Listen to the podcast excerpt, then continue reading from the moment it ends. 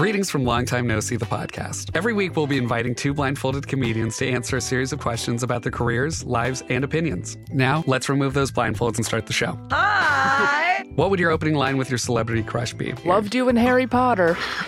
Worst date you've been on? A man bit my neck mole off once. You did what? A man bit my neck mole off. Oh my God, Jack almost fell off his chair. Be sure to follow and subscribe to the podcast.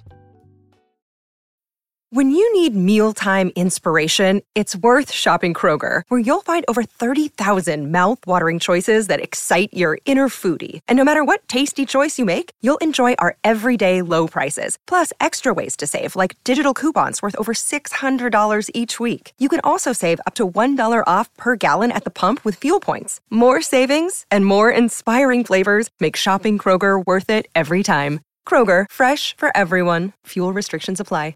So, you want to be a rock and roll star? No? Well, how about a podcast star? Well, as it turns out, there's a new all in one platform just for you.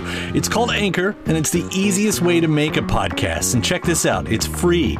There's creation tools that allow you to record and edit your podcast right from your phone or computer, and then Anchor will distribute the podcast for you so it can be heard on Spotify and Apple Podcast and, you know, everywhere else in, uh, in podcast land. And what's even better, you can actually make money from your podcast. Go figure. Uh, no minimum listenership on that. It's everything you need to make a podcast in one place.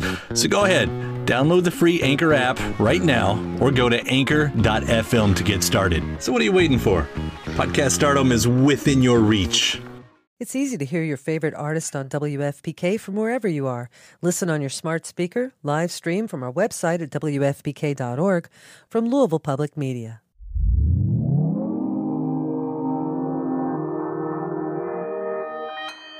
Consequence Podcast Network.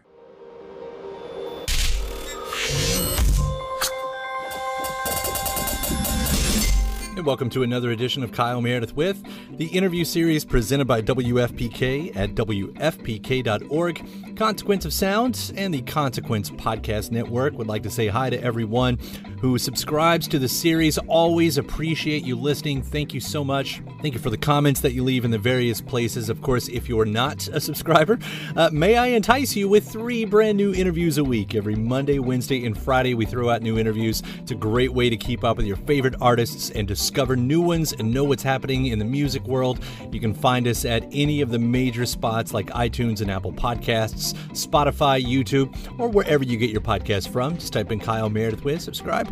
We'll take care of the rest from there. I'm Kyle Meredith. Today I'm going to be talking with the Indigo Girls. They have got a brand new record called Look Long, which is really fantastic. Emily and Amy talk about uh, especially wanting to find new sonic territory on this record. Uh, I think at one point they even reference a song that's B 52s meets Burt Bacharach. And one cool thing about this album is it's sort of a reunion. Their uh, end of the 90s record, Come On Now Social, uses the entire same lineup, including uh, the producer who's back on board. So we're going to talk about that and, and how that happened. And why there's such a strong sense of looking back on this record. They're drawing a lot from their pasts, and there's a good reason for that as well. And there's even an, a really interesting point to it because it's not anything that they talked about beforehand. So we'll hear about having like simultaneous ideas where that comes from, which may not be surprising when you've been a group for, you know, over 30 years. But what is surprising after 30 years is there's still a fire burning inside them, uh, not just to tell stories, but to find that new sonic territory. And on the activism side, to keep pushing forward on big ideas, big concepts that maybe people need to hear. You know, here we are in the uh, 2020 pandemic, and if there's anything good that may have come out of this, it's that the world is finally breathing again. The earth has got a moment to kind of put all of us, you know, on check for us to relax so so the air can get better and the water can get cleaner. It's an opportunity for the environment, and that's something that's on their mind as well. So let's jump into it. Uh, I love this interview. It's Kyle Meredith with the Indigo Girls. Hey, how are you, Kyle? First off, Look Long is such a great record. I've enjoyed listening to this so much and what you all do. I mean, the fact that you know that any artist can can kind of work at this kind of level you know decades into their career is always impressive and, and you all do it every single time so so first off thank you for the music that you all have been putting out for all these years and especially for this new record right here too Thank you. Thanks, Kyle. there was a line that really stood out in the press release and it started to prove itself pretty quickly when I started listening to the record as well, and that was the importance of not putting boundaries on what an Indigo Girl song should be. And and I wondered exactly what that meant for you all. Like, had that been something that you had had to push against in, in the past? Had you hit a wall to where it's you know that that you didn't what well exactly what did that mean for you all? You know, n- you know, having a song that that broke those boundaries. I mean, I think no one's ever like dictated to us this is what you need to do, you know, to be the Indigo Girls. But I think, you know, we ourselves get into patterns and, you know, when you go in to make a record, it's easy to kind of fall into like this is kind of the way we've done things in the past and let's do this and let's do that. This is what we know. Kind of the comfort zone, I guess is the best way to put it. And we just um I don't think it's something that like the world forced on us, but we all fall into that. I think you know, when you're trying to do something new, you just get afraid, you know, and like you want to go into the things that you know. But we didn't want, you know, we really, the purpose of this record was to work with people that we know are super like experimental and engaged and always see music in this way that's really exciting. And we didn't want to put any kind of dampers on that, you know, by having our own preconceived notions of what this should be and what kind of record it should be and you know what these songs demand and all that. So it was as much as like let's not just make you know what people expect an Indigo Girl record to be or something. It was more like um let's make sure that we're really open to all the things that these musicians have to offer and this producer can do and not like put boundaries around it or have like either one of us put like kind of this this is the way I see an Indigo Girl song should be, you know, kind of expectation on it. And it was uh it's just kind of a good for us, it's kind of a good way to go into, you know, a situation with musicians that you want to just do their own thing. You don't want them to be having to like bow to any specific parameters. I think songs on here that show really good examples of that, like "Howl at the Moon" and "Favorite Flavor," come to mind. You know, as these. I don't know if I'd call non-traditional songs for you all, but they they definitely seem like like you might approach those differently than you would other songs. Was that the case? uh, I guess for those two specifically? I mean, it's probably the case with every song on the record is that John Reynolds, the producer, um, we you know we hadn't really talked to him that much about what he was thinking about. Like right before we went in, we sort of were wondering what he was doing actually, and we were like, "What's his, what's he gonna?"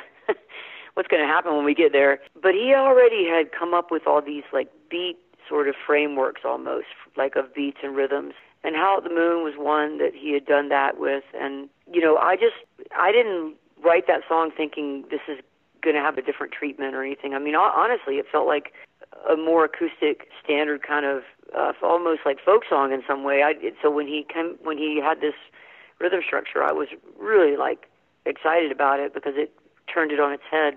And um, favorite flavor, I that song was meant to be uh, definitely like off like off center and I just kind of explained what I was thinking about with that song. And that was one song that John didn't have like a, de- a necessarily a definite framework for. But the keyboard player, Carol, cued into what I like references that I made. You know, I was like, you know, B52s kind of mixed with Burt Bacharach, like that kind of vibe. And that's they knew exactly what I was talking about and went right there, you know. So it's fun, you know, to do things like that. And I think John, we especially love working with him in the band because he will really not just do like something that's like that's the first thing that you'd think of, you know, for a song. It's going to be something that he dug deep for and was really thinking about the musicians and all that. So as a producer, he's very freeing in that way. You know, with, with, with John intact too. I mean, this is the Come On Now social lineup complete, right? Pretty much, except for uh, Lyris Hung plays with us now. She's a genius violinist, and she, and so we we had her, and she added so much to the album we can't even describe it. Yeah, but yeah, and the the, the band, yeah, Justin Adams playing guitar, and Carolyn Dale putting some cello in there, and Carol Isaacs on keys, and Clare Kenny on bass, and John playing drums and producing, and Tim Oliver doing the engineering. That was that was the Come On Now social crowd, and um, and, and that record also had um you know, another element in it, which was this whole other group of people that were in Woodstock, um, uh, New York, kind of that vibe, like half, like I guess like four of the tracks or something. So it was like a overall thing. But then John came and put, and him and Tim kind of put their imprint on that stuff as well, and added their vibe to that those recordings. So it was kind of a weird mixture. But um, but yeah, it's a, like a reunion basically of that band, and we met that band when they were backing up Sinead O'Connor um, on the Lilith Fair tour back in I think '98 or '99. '98, I think we was when we met them. I guess one of the old tropes is write what you know, and and I get you know, and and it's so it's not surprising when a lot of artists kind of use their past, uh, you know, as reflection for songs that they're writing now. But there does seem to be a lot of looking back on this record, and and I didn't know if that was purposeful, if you all kind of noticed that was happening in the moment, and and if so, was there a certain age or era that you pulled hardest from, and for whatever reason? That's a great question. There is a lot of looking back. I mean, for me, uh, the song, my song "Sorrow and Joy," it's written a lot about my little sister's death, and there are parts of that experience.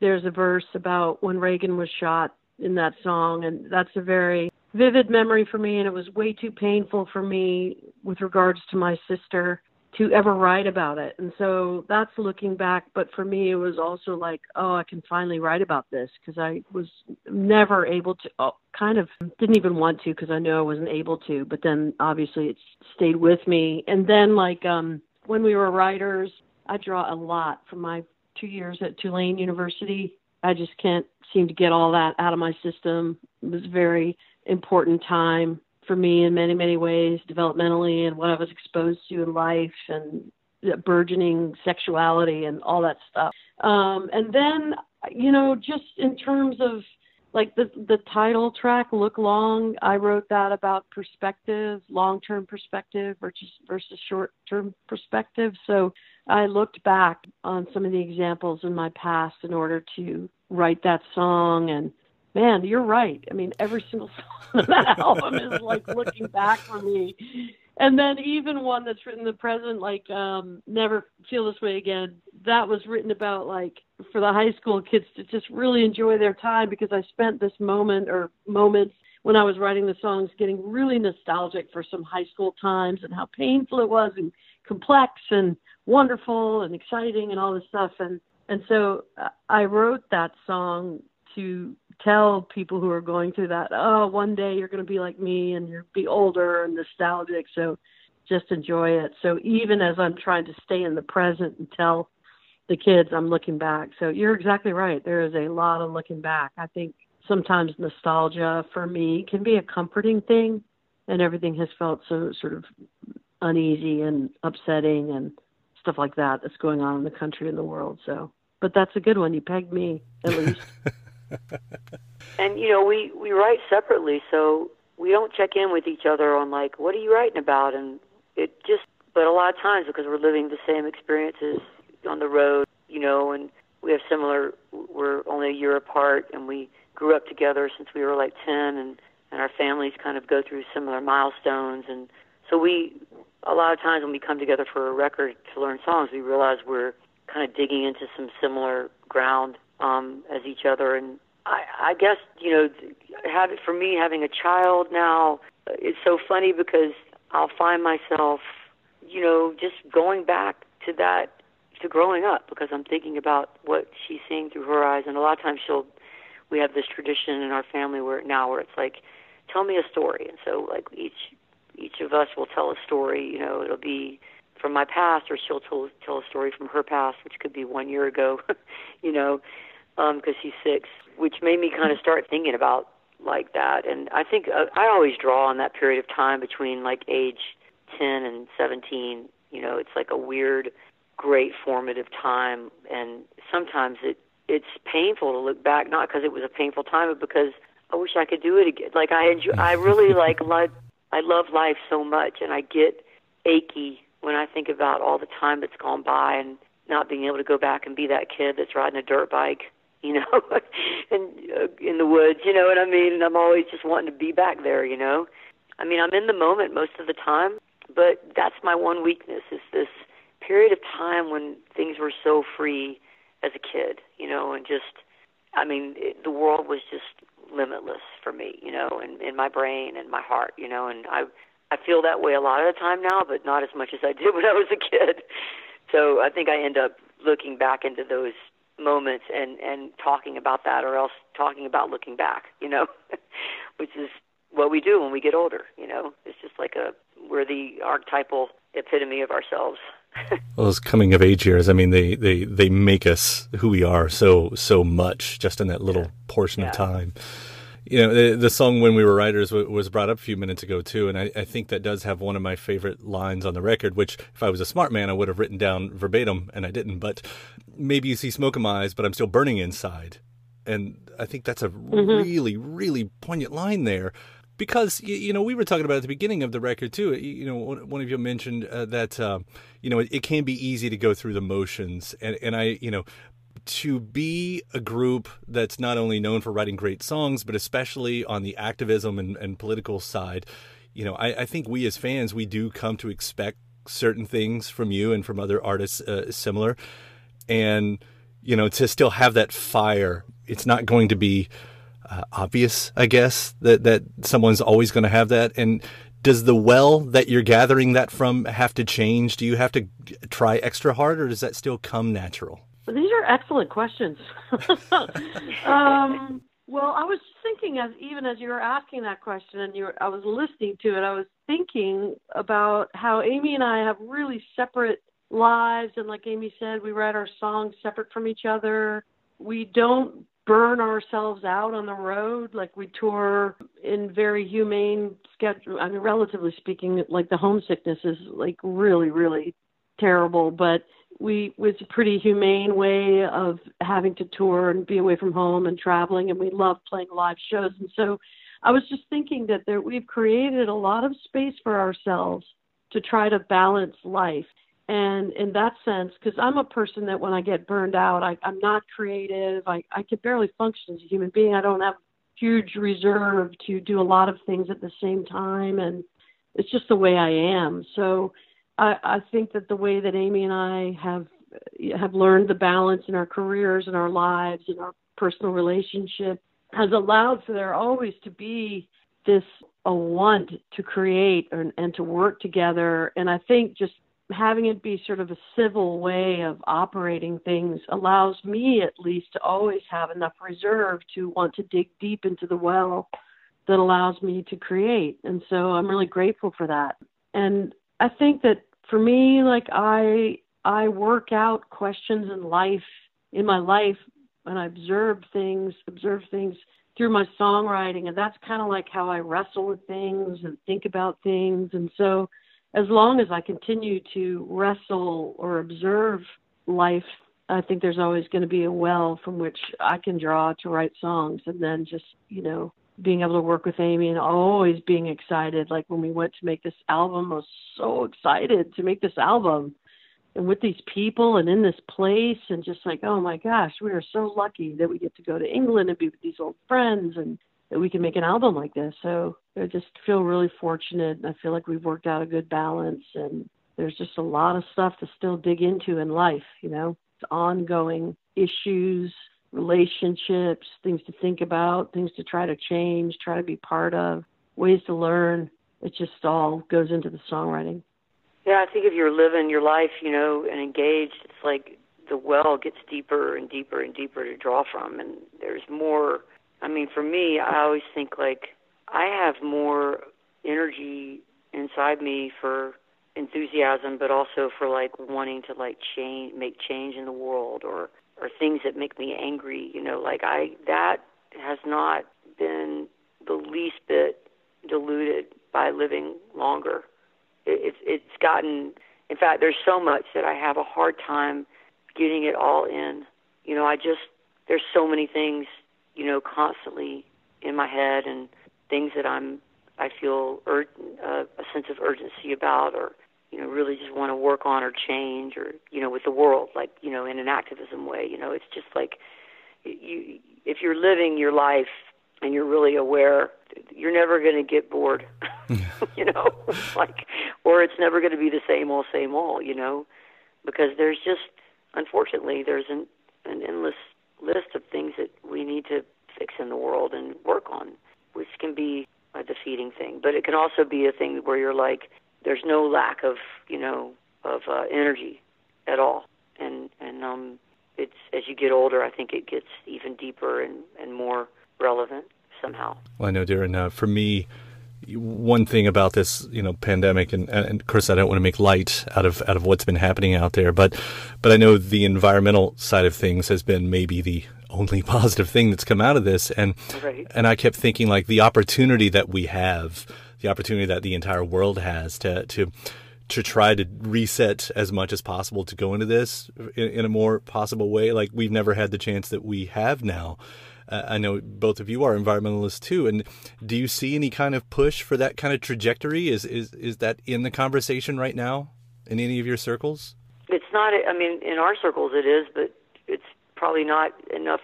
It's hard for people to go to that place of like, this is the great reset button, and we can do things right. You know, look, look. You know, can we drive less anyway? Can we use less resources anyway? Can we buy less clothing anyway? Can we not waste food like we used to because you know now you eat everything on your plate because you don't want to go to the grocery store every two days you know and i think i don't know if i think all that's so important but i'm not sure i think that people are so we're so anxious and to get back to work and to like get the economy going again as a country. I mean that and as a world probably that it's hard to maintain this focus on like yeah but we should keep this in mind. You know like there's a chance to like you said, you know, look at this as an opportunity to do things the right way and kind of reset and and use this innovation that we are coming all these innovative things that we can come up with during this time. A lot of that can be applied to what happens from this point on you know? And we just need to you know i definitely think it's a conversation that needs to be in the mainstream for sure and we need to be thinking that way. I hope people will. I mean i know that people have been excited to see like the baby sea turtles walking on the beach because there's not anybody on the beach, you know, things like that. So I hope that that is a conversation that gets into the mainstream beyond like, um, isn't it great that there's all these uh, birds singing or something that's like kind of a mainstream news story, but something deeper than that, which is, I mean, that's deep, but deeper. You know what I mean? Like, here's our opportunity. I'm not sure. I, I should, Emily, you can talk about that. Well, I just, I mean, I agree with everything you said. I, I've become a little jaded about human nature, and I fear that once the economy kicks back in and the old machinery, that we human beings tend to have short-term memories, you know. And I just it remains to be seen because uh, you know a lot of people are starting to just go crazy. Obviously, uh, in their quarantines, you can see this by virtue of the fact that people believe that the virus is no longer a threat and they go out in public and it's like oh my god like reality there's just no is no reality about that but also i think it's very frustrating for me it's such a perfect time to really talk about investing and building the infrastructure of a green new deal so to speak and to just have this administration trump's administration bailing out the oil industry and just looking to those to that like entrenched capitalist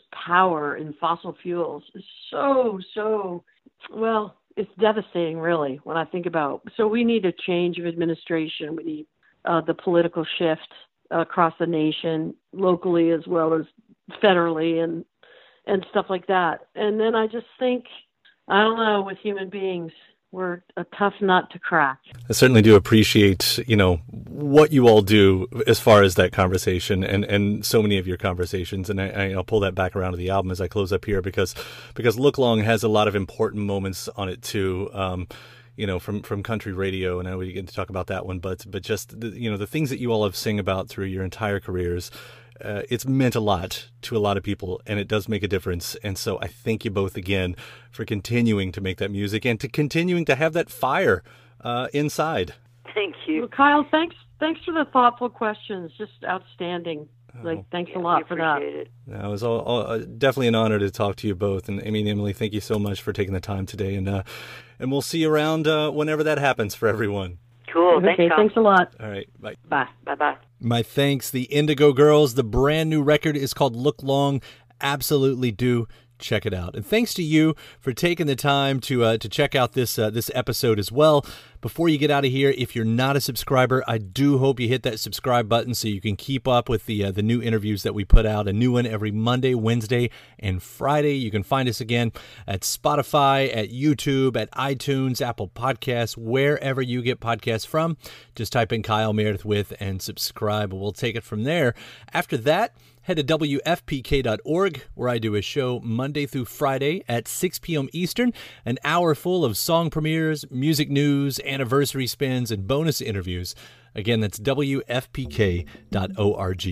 ConsequenceOfSound.net, they've got your music and film news. You can find me on just about any social media platform at Kyle Meredith. Do hope you follow and like. Keep up with this uh, over there as well. That does it for another edition. I'm Kyle Meredith. I'll see you next time.